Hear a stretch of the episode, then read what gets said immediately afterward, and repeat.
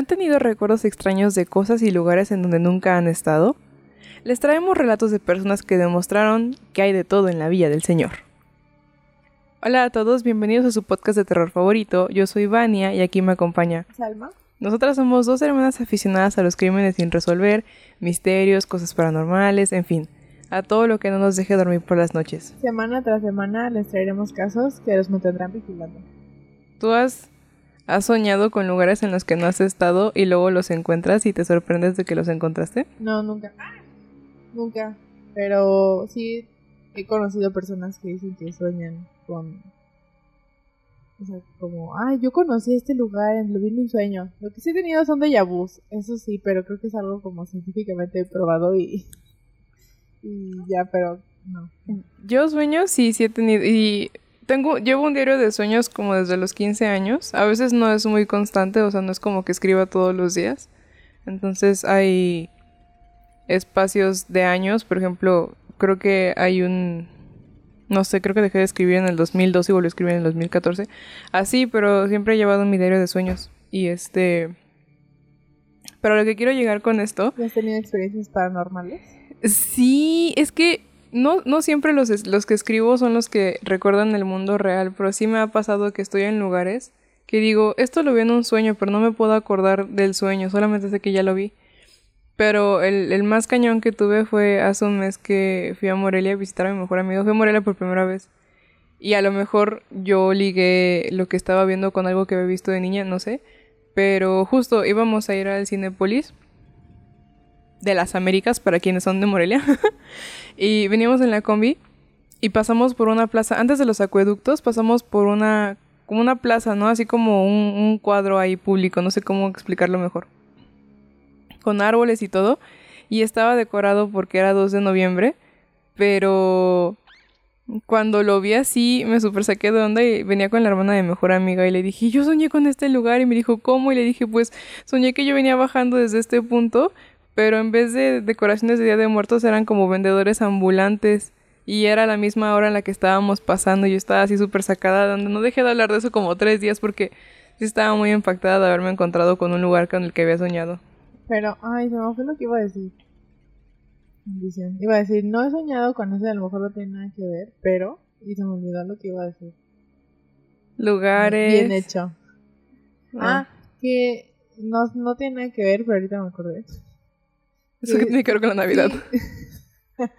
Sí, eh, o sea, tengo como recuerdos algunas veces y como que no puedo distinguir si fueron sueños o si fueron de verdad. Por ejemplo, de que, ay, me acuerdo que de niña fuimos a tal lugar. Por ejemplo, me acuerdo que una vez viajamos con mi papá como a Pachuca o algo así, no me acuerdo. Y estuvimos como en un campo de maíz. Y me acuerdo perfecto que caminamos por los campos de maíz y todo y mi papá estaba como no sé, como hablando con unas personas, me imagino que fue como por trabajo. Y tengo ese recuerdo muy, muy, muy marcado así en mi memoria, pero no sé si de verdad sucedió. O si pasó de la forma en que yo me acuerdo. Entonces, ese tipo de cosas como que sí me sacan de onda porque digo, sí, sí me habrán pasado o la soñé. Sí, no, está súper raro. Lo de los campos de maíz, no me acuerdo. No, bueno, no sé si era maíz. Bueno, no, según yo sí era maíz. Pero no sé, habrá que preguntarle a mi mamá. Qué raro. Yo también luego me acuerdo de cosas que le digo a mis papás. Ah, una que atormenta, atormenté mucho a mi mamá como una semana porque yo me acordaba. Como Daria. Ajá. Yo me acordaba mucho. Todavía tengo los peluchitos, pero cuando era niña mi papá me llevó unos peluchitos de Space Jam para que yo vistiera. Pero me acuerdo mucho que cuando me los llevó nos tuvimos que salir del departamento porque algo se estaba quemando en el departamento de abajo. Me acuerdo mucho de eso. Y cuando le dije a mi mamá como, ay, ¿te acuerdas cómo se incendió un departamento cuando me llevaron los muñequitos? Me dijo así como, no, eso no pasó. Y yo como, sí. Y me dijo, sí se incendió un departamento, pero fue cuando yo estaba embarazada de ti. Y sí fue el de abajo, pero tú no habías nacido. Y yo como, no, no, no, cuando me llevaron los muñequitos pasó y mamá no. Y... Eso era como cuando estábamos sentados en la mesa. ¿Cómo es ese chiste de... Esto nos daba desayunar. Esto nos daba desayunar Diosito cuando sentaban en una mesa larga, larga. Sí, así, súper raro. O sea, como... Ah, Salma también dice que tiene recuerdos, en teoría, de cuando mis papás, mi mamá estaba embarazada de ella. ¿Sí? Una vez le dijiste que, que tenías un recuerdo como de una discusión. No me acuerdo. Pero sí tengo recuerdos de muy chiquita y que nadie más se acuerda. ¿Y mamá, en serio?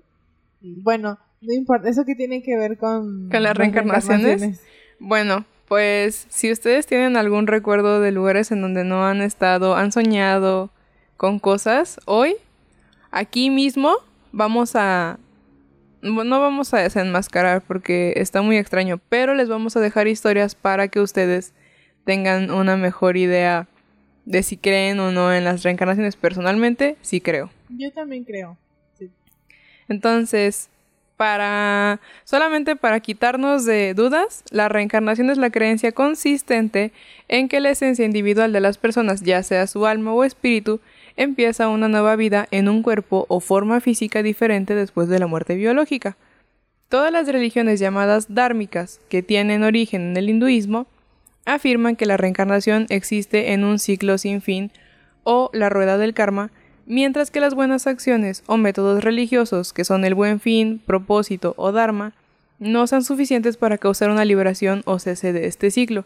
Entonces lo que creen los hindúes, el hinduismo, perdón, es que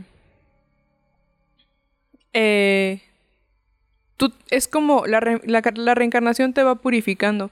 Entonces, por ejemplo, ahorita eres humano y después vas a ser un gusano, y después vas a ser, no sé, un pájaro. Así hasta que tu alma esté tan pura que puedas llegar al nirvana. Esa es la idea. Yo quiero, perdón, yo quiero reencarnar en un pájaro. Solo dejo eso así. Siempre, bueno, no siempre, pero de un tiempo acá lo he pensado. Los pájaros para mí son muy libres. Entonces yo espero algún momento reencarnar en un pájaro, por favor, si se puede. Yo no sé en qué quiero reencarnar. Diría que un tlacuache, pero... Ay, pobrecitos, tienen... O sea, son animales tan bonitos y les hacemos cosas tan horribles pensando que son feos. No sé, en un patito, en un patito con tenis.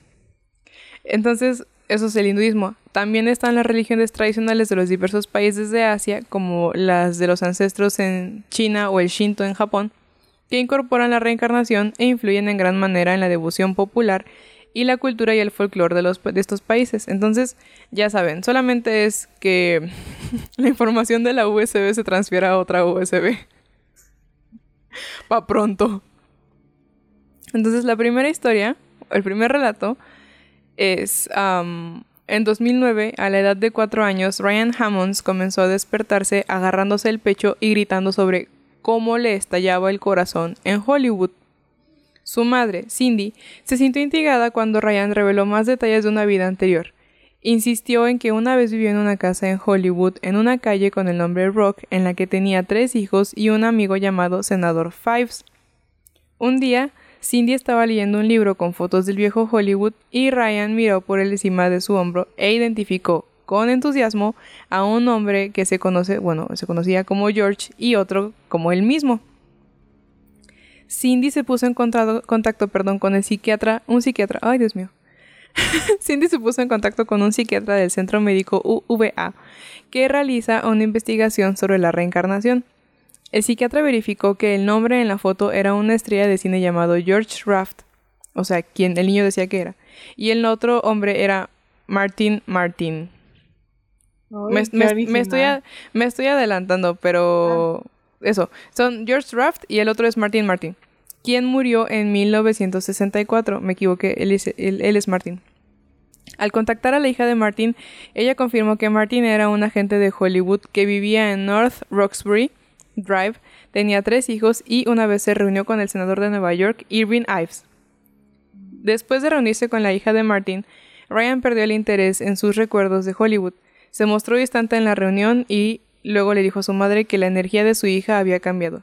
La explicación del psiquiatra al ver que las personas de su pasado se han ido, los niños reencarnados se cierran y olvidan sus existencias anteriores. Qué loco. Me llama la atención, o sea, hay como muchas, ¿no? De niños que dicen como, ay, yo viajaba en ese bote. Hay una, hay una muy famosa y no sé si la pusiste acá.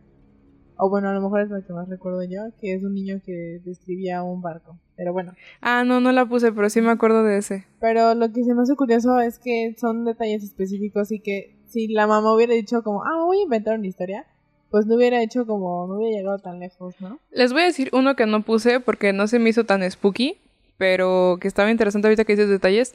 Una de un señor que, un niño que falleció, no sé cómo decirlo. Un niño que empezó a decir que él era un señor que falleció en la India. Y una mujer, perdón. Y cuando, o sea, decía, decía muchas cosas de, de su vida pasada. Y cuando lo llevaron, es que está muy raro porque luego hay reencarnaciones que cambian de sexo, por así decirlo.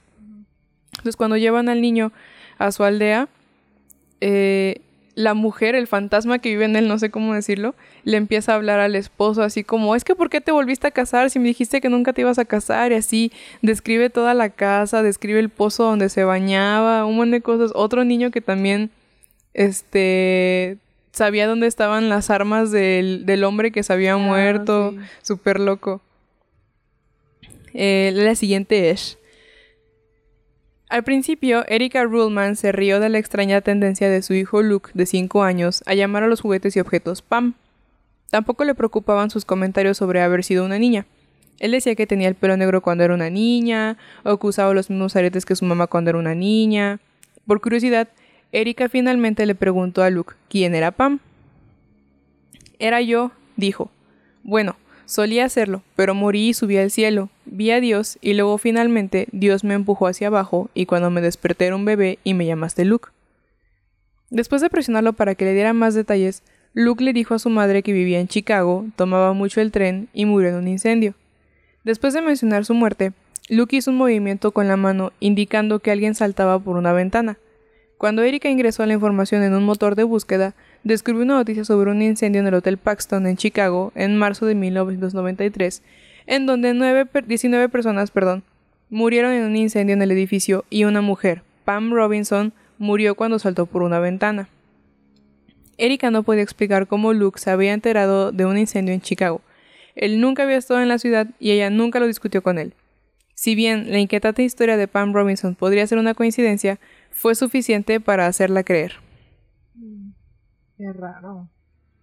Es que sí, hay un, hay un programa en A&E, creo. a las vidas pasadas de mi hijo. Está medio pinche. Sí, está medio pedorro porque pues está, está mal hecho pues, pero, pero está interesante porque hay varias historias ahí de niños que, o sea, literalmente dicen cosas y los papás es como, no, no, a ver, o sea, como un niño de, no sé, de 5 años va a saber esos detalles y cuando ya investigan todos es como de, ah, sí tenía razón. Entonces yo creo que por eso no siento que sea una coincidencia ni que los papás como que, a ver, te vas a aprender este guion y vamos a hacer, o sea, no, eso sería como llegar muy lejos. El siguiente, el siguiente a lo mejor podría tener explicación, no sé. Eh, John y Florence Pollock quedaron devastados cuando sus hijas gemelas, Joanna y Jacqueline, murieron en un accidente automovilístico el 5 de mayo de 1957. Al año siguiente, se emocionaron al saber que Florence estaba embarazada y, una vez más, de gemelos. Las gemelas, Gillian y Jennifer, nacieron idénticas excepto por las marcas de nacimiento de Jennifer. Tenía una marca de nacimiento en la cintura similar a una que tenía Jacqueline y una marca de nacimiento en la frente que se parecía a una de las cicatrices de Jacqueline. John y Florence se mudaron de su antiguo hogar cuando sus hijas tenían tres meses y les contaron muy poco sobre sus hermanas fallecidas. Pero a las chicas parecían compartir los recuerdos de Joanna y Jacqueline. Solicitaban juguetes viejos que habían pertenecido a las gemelas fallecidas, reconocían puntos de referencia cuando viajaban a la antigua casa de sus padres e inexplicablemente les aterrorizaban los autos. Al ver el tráfico que se aproximaba gritaban El coche viene a buscarnos. Afortunadamente, a la edad de 5 años, estos recuerdos aterradores en su mayoría se desvanecieron. Las niñas pasaron a vivir vidas adultas relativamente normales. Sin embargo, su historia todavía se cita con frecuencia como evidencia de la reencarnación. Ese es un caso como bien famoso, ¿no? Porque, sí. O sea, si ustedes buscan la reencarnación de las hermanas, en YouTube les van a aparecer miles de videos. Sí. ¿Y nuestro video? al rato. Al rato. Pero pero sí, este sí se me hace curioso porque ellas, o sea, no es que hayan reencarnado como los pasados, ¿no? De que, ah, yo me acuerdo que me morí en un incendio, o sea, ellas ni siquiera se ven que tenían dos hermanas que habían fallecido antes y se acordaban de cosas. Este sí, está interesante porque hay más detalles, o sea, ahorita mañana lo puse resumido, pero sí me acuerdo que había más detalles como de, o sea, que también como que hablaban las mismas cosas, no sé, había muchos más detalles y, y sí está spooky. Que eran los clones de las anteriores, Ajá. sí. Es como esa película en donde el otro ¿El niño? acordando, sí, que no sé cómo se llame, creo que se llama, no, no me acuerdo la verdad. Descendencia maldita, casi casi le pusieron Sí. en México. Pero son buenos actores y a lo mejor no la, algo, a lo mejor algún día la vieron de que en la tele. Y era un, una pareja que tenía un hijo y entonces el niño se moría en un accidente como que lo atropellaba un coche o algo así. Sí. Y entonces los contactaba un doctor y les decía que podían volver a tener un hijo igualito al que tenían, entonces se animaban ya al final. Y el niño como que era malo, o sea, como la de esta película de... Y se te entera que volvieron a hacer en el... Eh, The Omen. The Omen, ajá. La profecía. Este, más o menos así de un niño que es malo, pero que era malo porque... No me acuerdo por qué. Yo sí me acuerdo. Te, te voy a no- ayudar. Era. Ah, ah, ¿O no lo ¿Les digo? haremos spoilers? Bueno, tápense los oídos. Si la quieren ver. Cinco segundos. Era malo porque el, el genetista que los había contactado había puesto los propios genes de su Mm, hijo, sí, que sí. era un asesino en serie, una cosa así. Ajá.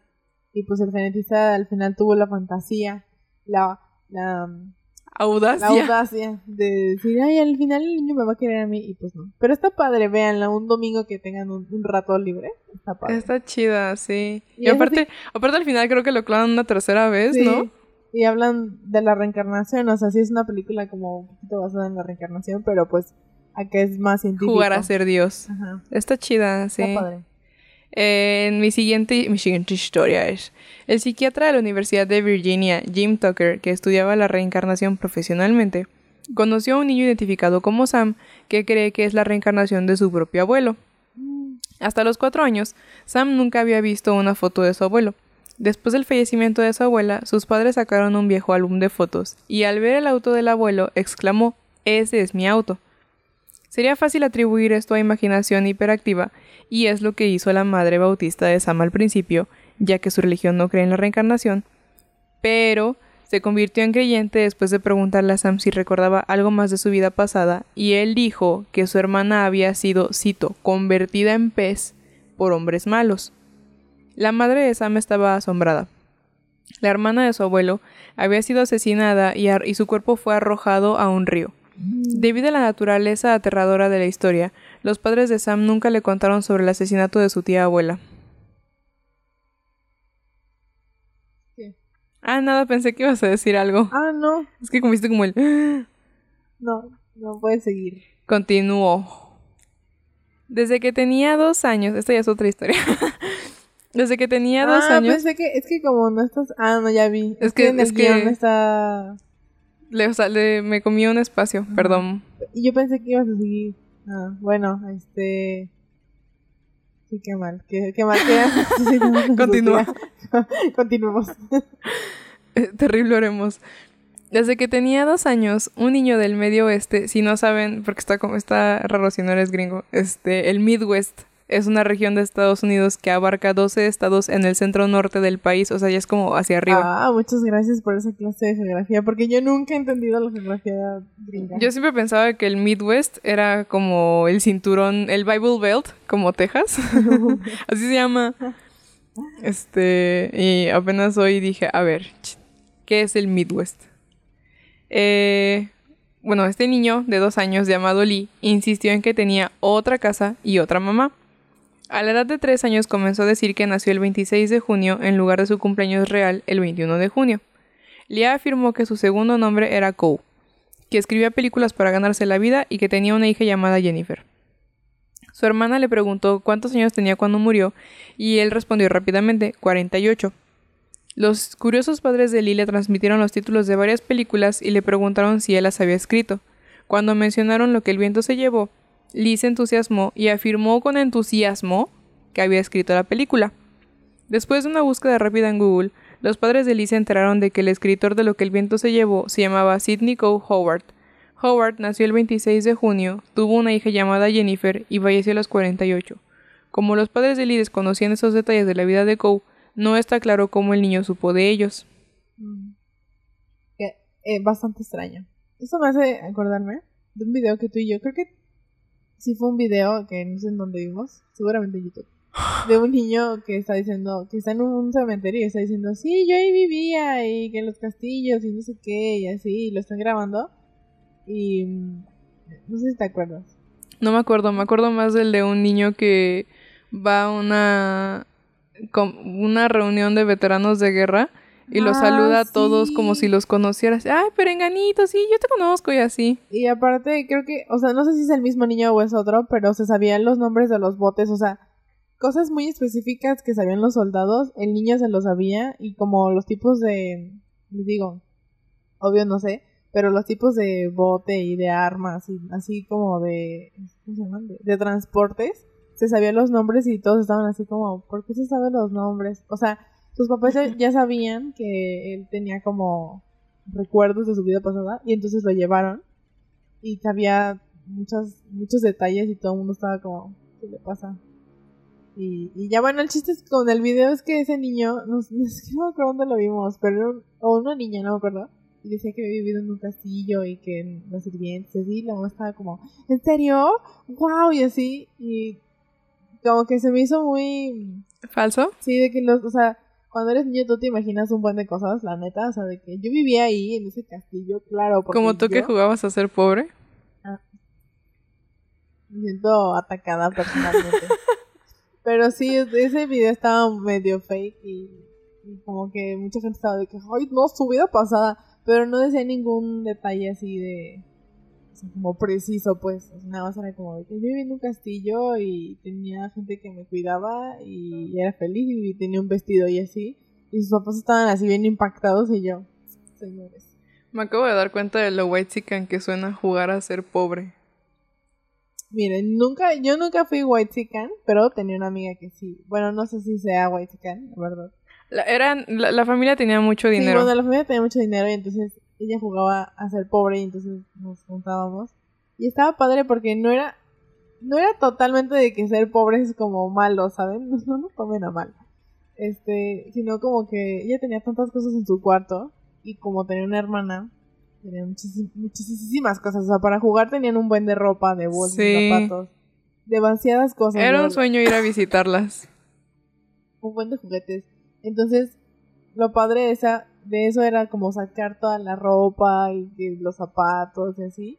Y nos sentábamos en, o sea, como que cada quien agarraba un bonche de cosas y lo ordenábamos y jugábamos a estar ahí.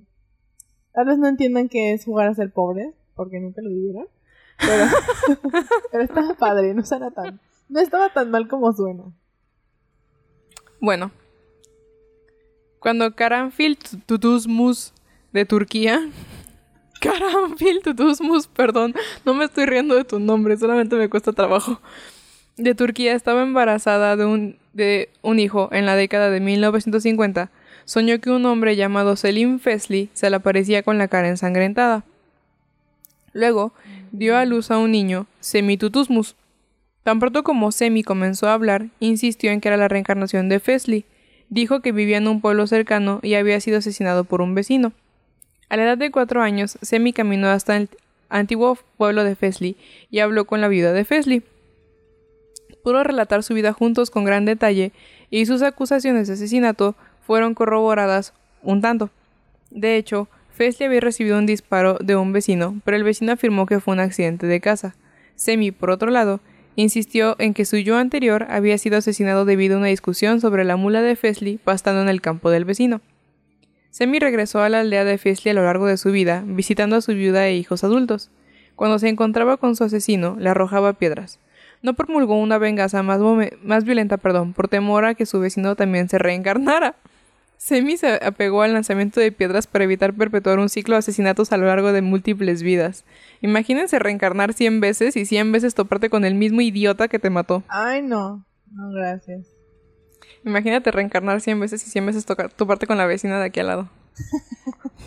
Dale, que nos esté escuchando la vecina y nos venga a poner una bomba. Sí, vecina, si me está escuchando, por favor deje de salir a la barda cuando nos pasa algo. Eh, la siguiente, la siguiente A ver. Se supone que son rumores, no sé. Eh, al parecer un niño de 13 años, perdón, años en los altos del Golán, cerca de Siria, nació con una marca de nacimiento roja en la cabeza.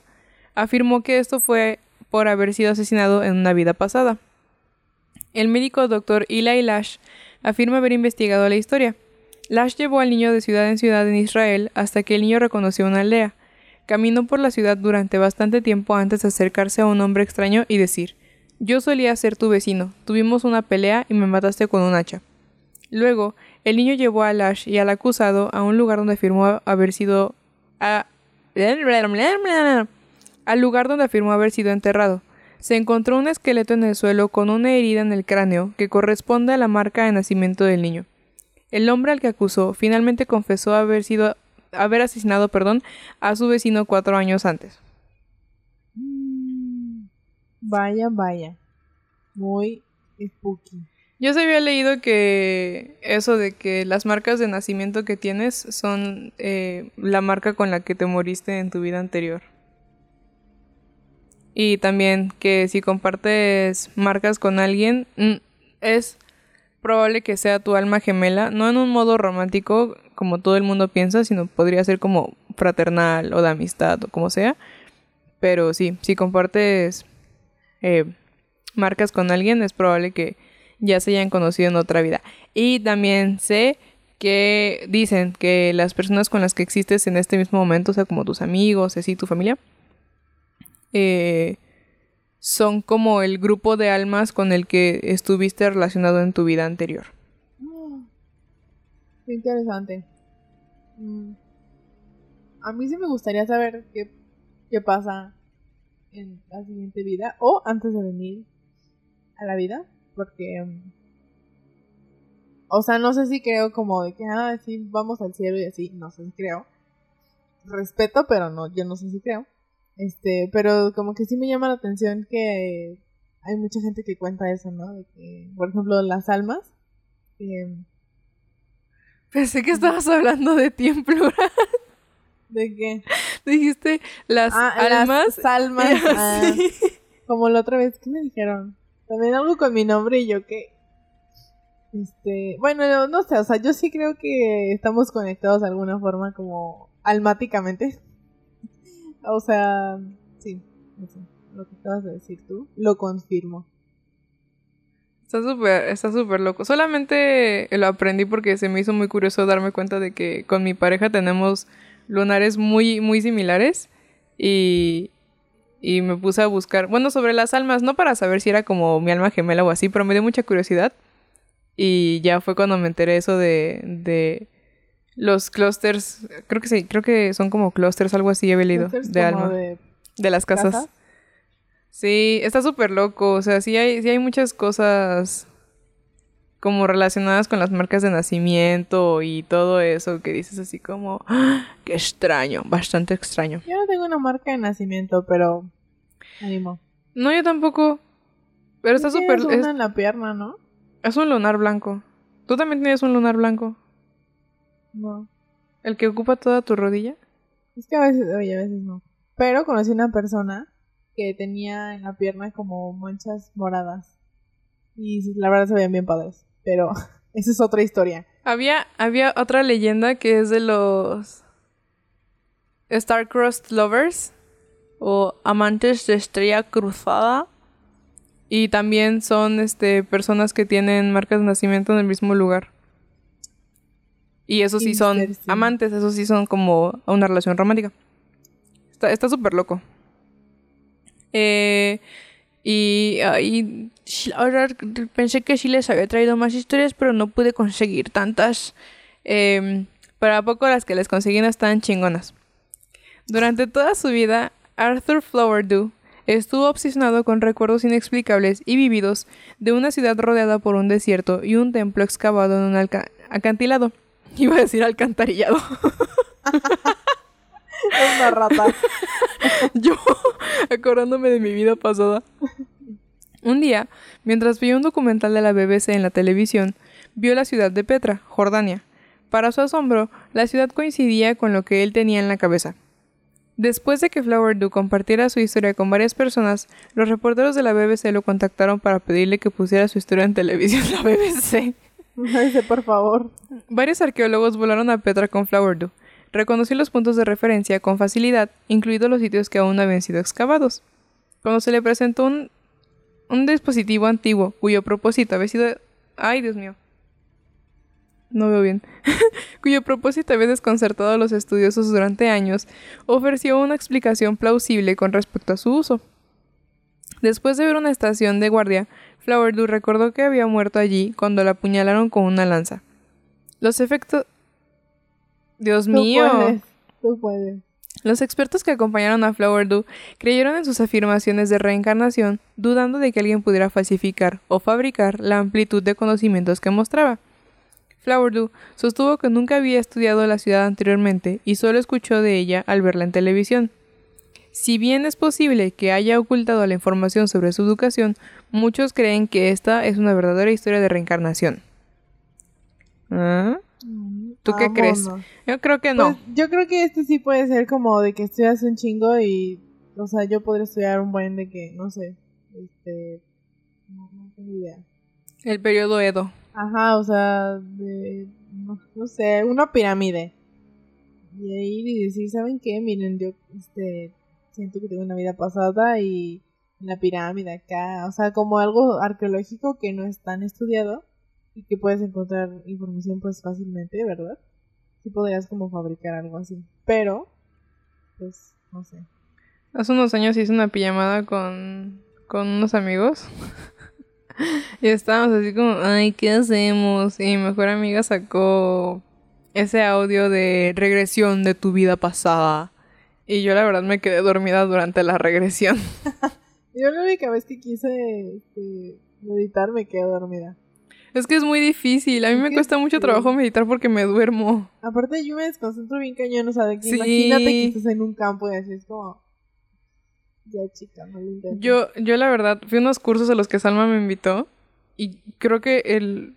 De 10 meditaciones puse atención en una, porque así empezaba la meditación y yo abrí los ojos y luego pensaba, me acuerdo mucho de una que no sé qué estaban hablando, pero empecé a pensar en una camioneta y me acordé de las camionetas, la, el granizo de camionetas de los padrinos mágicos y luego alguien lloró tanto que vomitó, entonces me concentré en, que alguien estaba vomitando así y honestamente no, no retuve nada de sus meditaciones guiadas. Ahí se ve la amistad.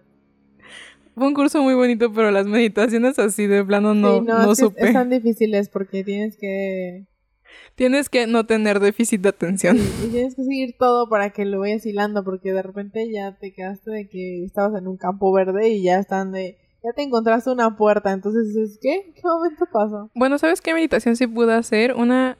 Un. Han de saber que nuestro papá es chef y a veces nos llevaba a trabajar con él. Y hubo un diciembre en el que ayudamos a cubrir justo este eventos navideños. Entonces, eh, antes de, hacer como el, descanso, las vacaciones de Navidad. Descanso dominical. El descanso dominical, junto a todos los, los empleados de la cocina. Y nos puso a escribir así, este, vamos a hacer como que están en un avión y el avión está a punto de estrellarse y tienen que escribir una carta a la persona más importante en su vida y yo así berreando escribiéndole a mi mamá. y cuando acabó eso, nos hizo una meditación así como cierren los ojos, eh, el avión no se va a caer, está en una isla, está toda su familia con ustedes. Y yo creo que ha sido la única meditación que he podido llevar completa y estaba así llore y porque se me hizo muy bonita. Pero ahí sí no, yo no puedo, no, me cuesta mucho trabajo. Estaba bien padre la meditación del David Negrete. Este, pues aquí se acabó, aquí se rompió una taza y cada quien para su casa. No, pues muy interesantes las reencarnaciones. Yo creo que algunas sí son reales, la verdad. Aunque no le encuentro alguna explicación como de, o sea, cómo estas personas saben todos esos detalles. Sonaste como el perrito de cómo entraste a mi subconsciente. o sea, sí creo que podemos reencarnar porque he visto historias que de verdad no tienen ninguna explicación, o sea, de que obvio un niño de cuatro años no se va a aprender todos los detalles de la vida de alguien, entonces eso es muy interesante. Pero también siento que hay personas que, o sea, pueden decir que, ah, sí, yo fui Marilyn Monroe y pues obvio que es algo como súper conocido. No, no lo apunté, ay, le pegué a mi micro. Iba a decir perdón. no lo apunté, pero en la lista vi, y no lo apunté porque no le creí, pero en la lista había una mujer de Suiza que decía ser la reencarnación de Ana Frank. Ahora, ay señora, por favor. ay no, eso sí se me hace como, ay no, de que ya sí cuando yo soy la reencarnación de Freddie Mercury, pues no, o sea, ¿cómo? ¿Cómo? Este, yo bien enojada. Del gallo. Del gallo. ¿Qué es? Este, el aniversario. Luctuoso. También el de Freddie Mercury, de hecho. por eso lo... Bueno, este, pues no sé, yo siento que hay historias que sí tienen sentido. Nos gustaría saber su opinión. Y este ya, pues la siguiente semana he estado leyendo muchos artículos este de personas desaparecidas y de asesinatos sin resolver y de asesinatos de familias sin resolver. Creo que esos son los más feos. Este, pero interesantes. Y díganos si, ¿qué, quieren escuchar. Si nos quieren escuchar hablar de culto o de fantasmas o, o de qué. Nosotros todavía tenemos mucho contenido para ustedes. Tenemos, bueno, yo tengo guardadas unas historias de fantasmas que están muy chidoris. Todavía hay, este, de dónde sacar aquí contenido. Y la verdad es que ah, nos pone muy felices eh, ver sus comentarios de que nos escuchan. Hace rato recibimos uno de que nos escuchan desde Nuevo León. Invítenos la carne asada. Y la verdad es que, aunque es un podcast pequeño, podcast. Bebé. Un podcast pequeñito, nos, nos pone felices que Kit Carlo Magno esté llegando a, a más personas. Y, y también interactúen con nosotras, por favor, para que sepamos que quieren escuchar. Y, y ya, creo que no tengo nada más que decir. No hay avisos parroquiales este, este día. Eh, y ya. Fíjense que hace mucho que Salma no revisa este, las estadísticas en Anchor, pero sí marcaba que teníamos radio escuchas hasta Perú. Sí, no sé si solo porque lo reproducen así por accidente. Pero sí, sí me salían personas de Perú y de... Me salió de Colombia y de Estados Unidos. Entonces, no sé si alguien de esos países nos esté escuchando. O Saquen la invitación. Sacarraca.